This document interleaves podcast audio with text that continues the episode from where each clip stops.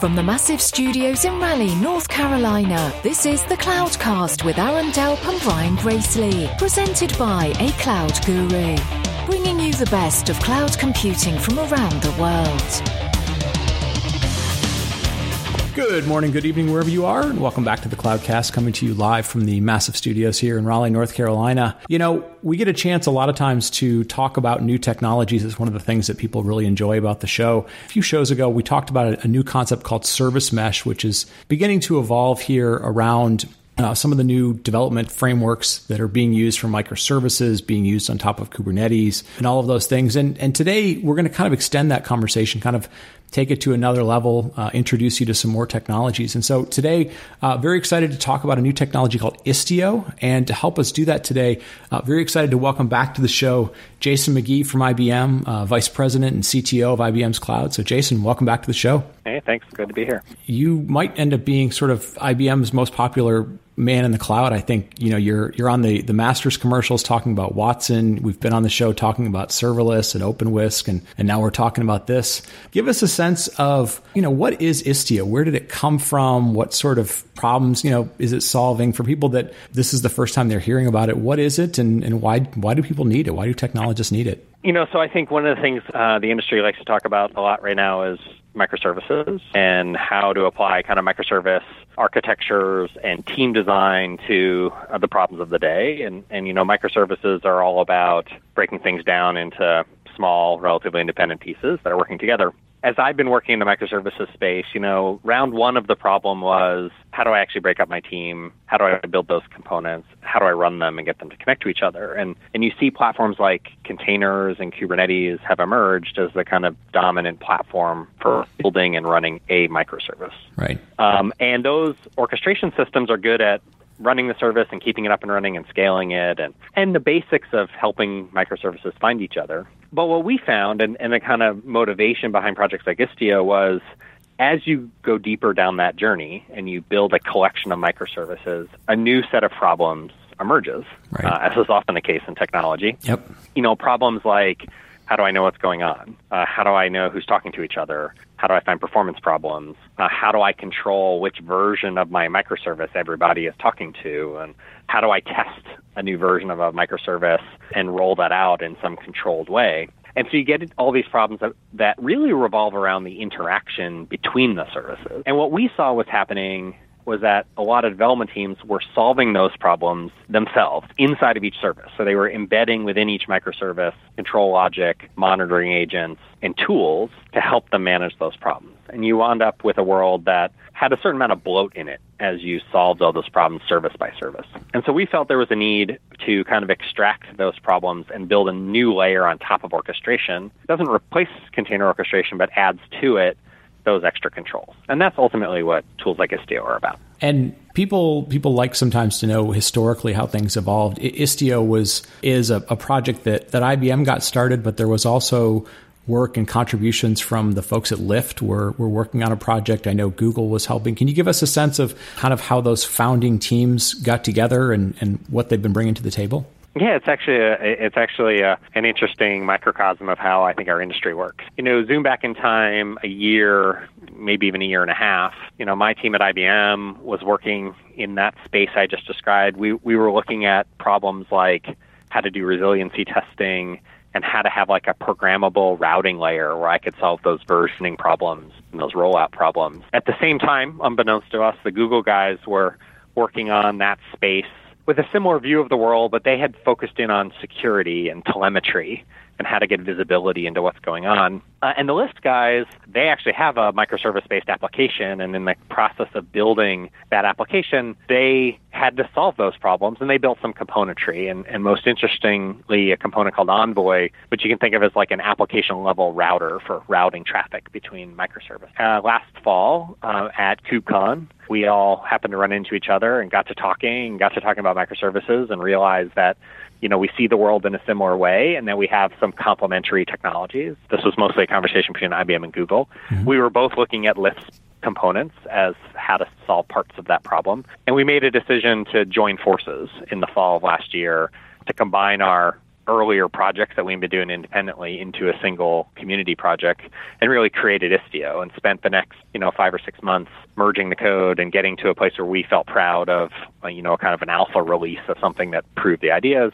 And that led up to the launch that we did in May of this year. So, it's really just like minds seeing similar problems. And, luckily we saw them in a way that it was actually quite complementary. We weren't overlapping. We were able to merge all of our previous assets into Istio. So it has a pretty interesting, robust set of capabilities for a pretty early project because of that. And I think, we've had some frameworks or, tooling around microservices before. This isn't necessarily the first one. Obviously, some people have talked about some of the Netflix OSS libraries that are out there, and certain things have been built for certain languages like Java, for example. Istio is sort of a next generation of some of those. Plus, it's also fairly language independent, correct? Yeah, absolutely. So you're right. There's a lot of forebearers in this space, and Netflix OSS and components like Eureka and Ribbon are certainly very popular frameworks. One of the things that we wanted to accomplish in Istio was to solve these problems in a way that was both language neutral and in a way that didn't really change the programming model of how, as a developer, you built your microservice. Okay. And Netflix does both, right? It's not strictly Java, but it's predominantly aligned around Java, and it introduces a bunch of APIs that you kind of program to in order to kind of do its magic. And with Istio, we wanted... we felt like, hey, in microservices, one of the values of microservices is each team can pick the tools that make sense for the problem that they're solving. So it doesn't all have to be Java or all have to be Go or Ruby or some other, right?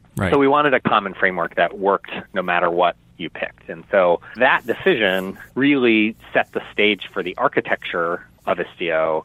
And I think also being informed by kind of the container orchestration space and some of the capabilities of Kubernetes helped them change the approach. Netflix OSS, as an example, was designed long before containers and Kubernetes were popular things. And so their architecture decisions are different. And so we've been able to come up with an approach where you can really insert Istio into an existing app even and get some value right away without changing anything about how you talk to your peer services or how you write your code. Yeah.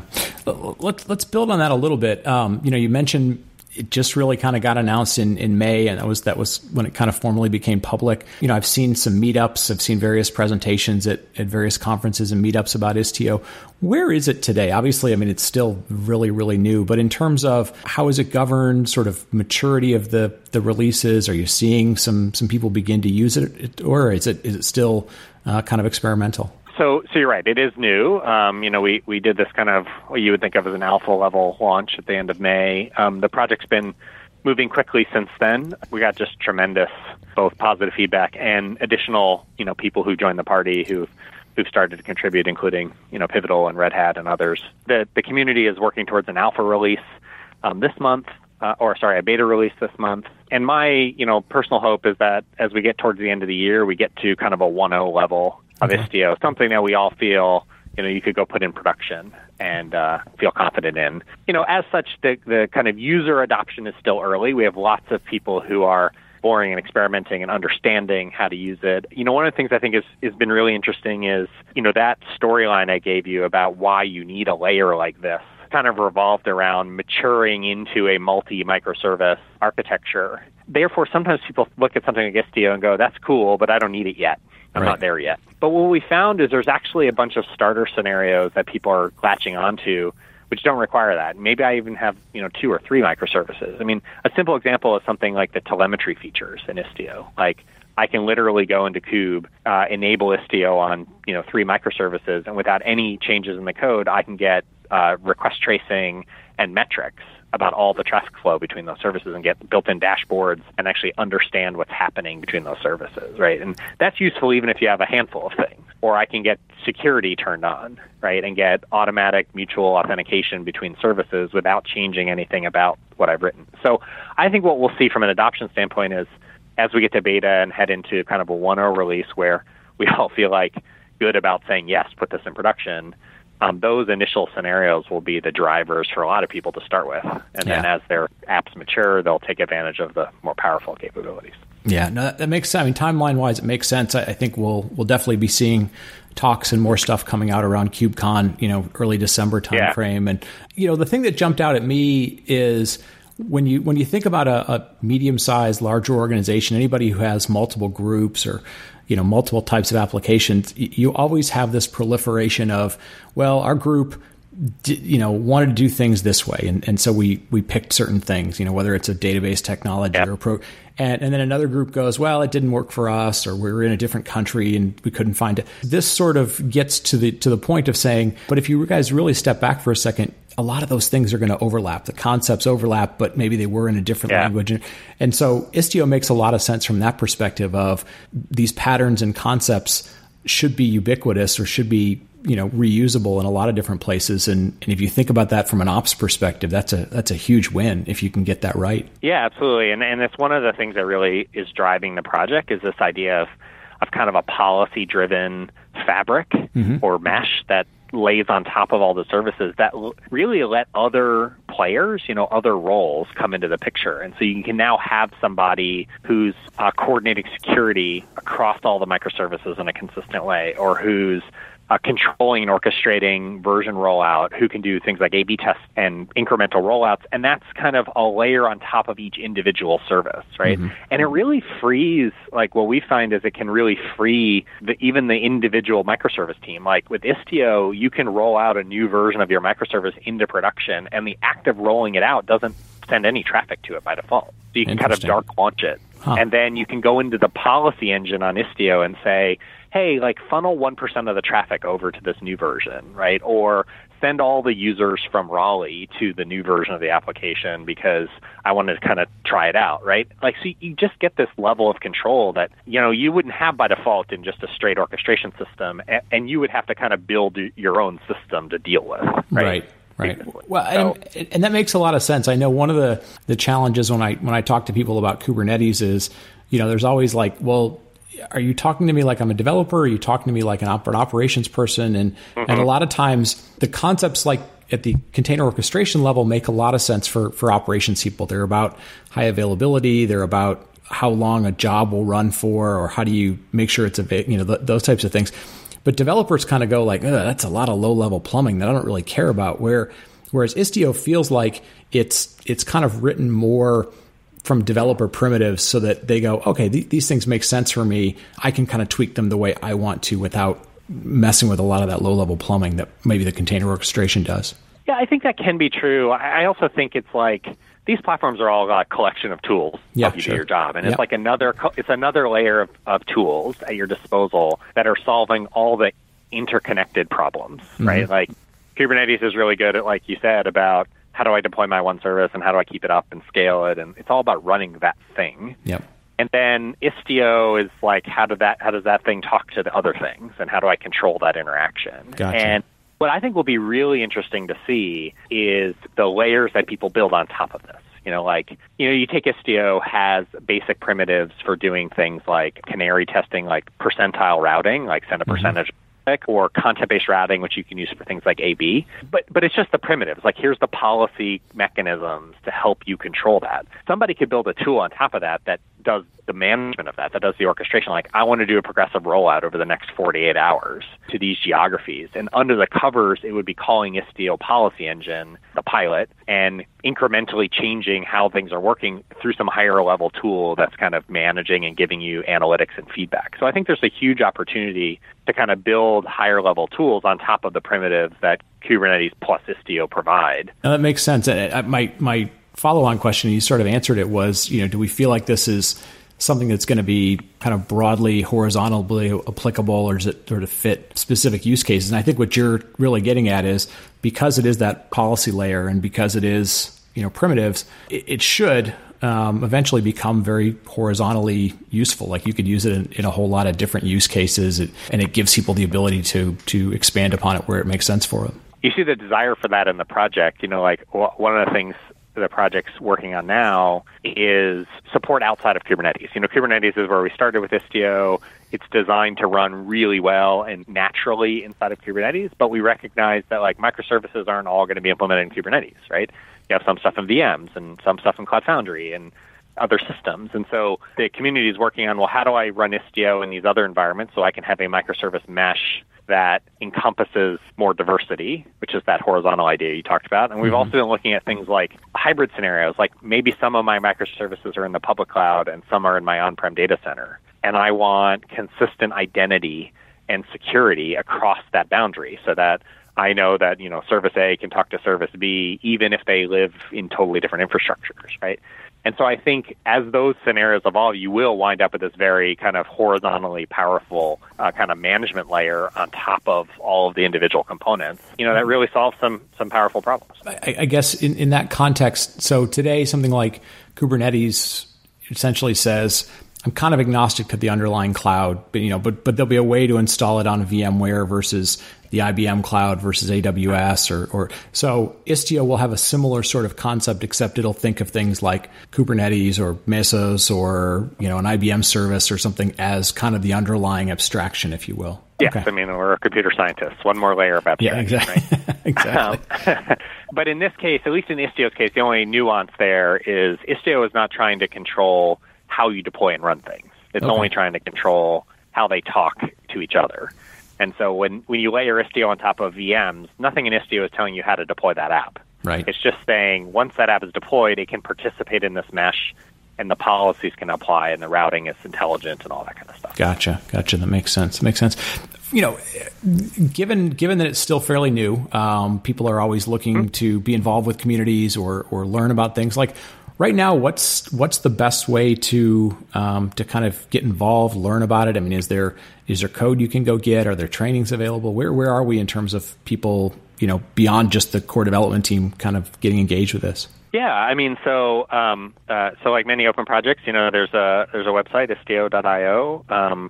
There's both a kind of contributors side to the project and a user side. So I think, you know, if you go to Istio's website, you know, clearly people, there's actually some really great kind of get started with Istio examples and documentation to help you as a user try it out and install it into your environment. There's actually a Helm chart for Istio. So literally, you can just do like Helm install Istio on your kube cluster and have it all up and running in a couple of seconds. And there's some user groups and Slack channels and other things for users. And then on the contributor side, I mean, the GitHub project is super active. That, you know, we're always looking for people who want to contribute. We've already gotten some interesting diversity of, obviously there's a number of, you know, cloud service provider and cloud technology provider people who are involved, but there's also some users who like the lists of the world and those kinds of scenarios where they actually want to use this as a platform and they're contributing and helping. So I think there's lots of opportunity for people to jump in and help if they really want to, you know, be a contributor on the project. Okay. And one of the things I think a lot of times people will ask when new things come along, and especially around open source, because there's so many projects and sometimes they overlap. And is there any discussion yet? You know, you mentioned this concept kicked off last year at KubeCon. Is there any discussion about potentially, you know, moving it under CNCF governance so that it's, you know, it's kind of have an established governance, or is it still too early for something like that? No, there is discussion about that. I mean, I can't guarantee that's going to happen, but that's where the project is heading, is trying to move it under CNCF. So that's where we think it makes sense for it to live. Okay. And so those conversations are happening in the background now. And I think that will be the logical home for this space. You know, there's also obviously other projects that have some overlapping goals. You know, we mentioned Netflix earlier. There's a project in CNCF today called Linkerd, right? Which overlaps to some extent with things like Envoy and some pieces of Istio. And so clearly the community will kind of have those discussions about, you know, how do those things evolve. So, you know, as always, it's an active space. Sure. But we seem to have gotten some good critical mass around Istio, at least early critical mass, and I'm pretty excited about you know the velocity that's happening behind the project. Well, one last question before you go. You know, IBM's always got folks working on interesting kind of demonstrations and projects and stuff.